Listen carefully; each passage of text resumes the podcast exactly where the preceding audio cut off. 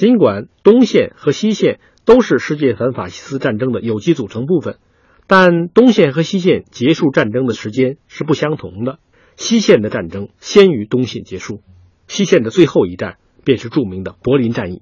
一九四五年四月，盟军已经深深地楔入了德国境内，德国法西斯的灭亡指日可待。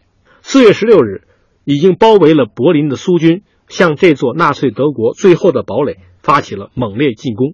尽管这是一场激烈的战斗，但也是一场完全可以预期结果的战斗。德国法西斯至此已经日落西山。在这场战役持续的过程之中，与其说人们会关心战役的胜负，倒不如说更关心纳粹德国那些元凶们最后的下落。在柏林战役进行的过程中，德国法西斯实际上已经树倒猢狲散，很多。在此前宣称效忠希特勒的将领，这时候已经各奔东西，有的隐姓埋名，试图逃过惩罚；有的则率部向盟军投降。尽管德国的大员们此时很多已经各奔东西，但盟军在进攻柏林之前已经得到情报，希特勒此时并没有离开柏林。因此，在柏林战役之中，能不能抓到希特勒，便成为一个最重大的悬念。柏林战役从四月十六号开始，到五月八日结束。持续了三周的时间，最终柏林及其周围地区完全落入盟军手中，纳粹德国至此灰飞烟灭。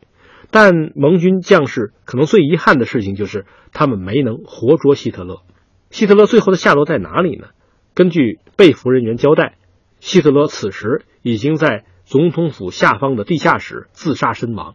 于是苏军便在希特勒原来侍从人员的引导之下，找到了希特勒所谓的自焚之地。并在这里找到了一具焦尸，据说这就是希特勒的遗体。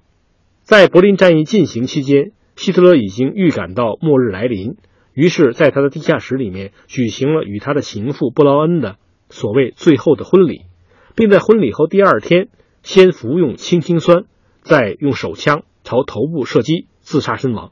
他死后，他的侍从官将希特勒的遗体浇上汽油进行了焚烧。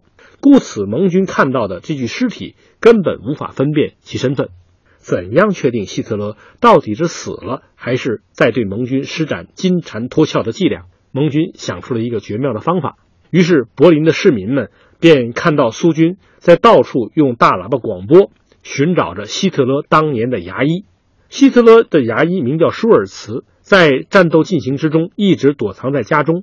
他也不知道盟军为何一定要召唤自己。于是就到盟军的总部自首，盟军对他很客气，但却要求他提供一份重要的档案，那就是希特勒的牙齿治疗记录。舒尔茨医生按照盟军的要求做了，他提供的这份资料非常详实，其中甚至包括希特勒颌骨的 X 光片照片。这张照片也最后成为确认希特勒遗体的重要证据。尽管希特勒的遗体在外表上已经无法分辨。但是在 X 光片的面前，依然原形毕露，牙齿上所补的漏洞、牙齿的特点、齿桥的位置，都与当年希特勒的照片完全相同。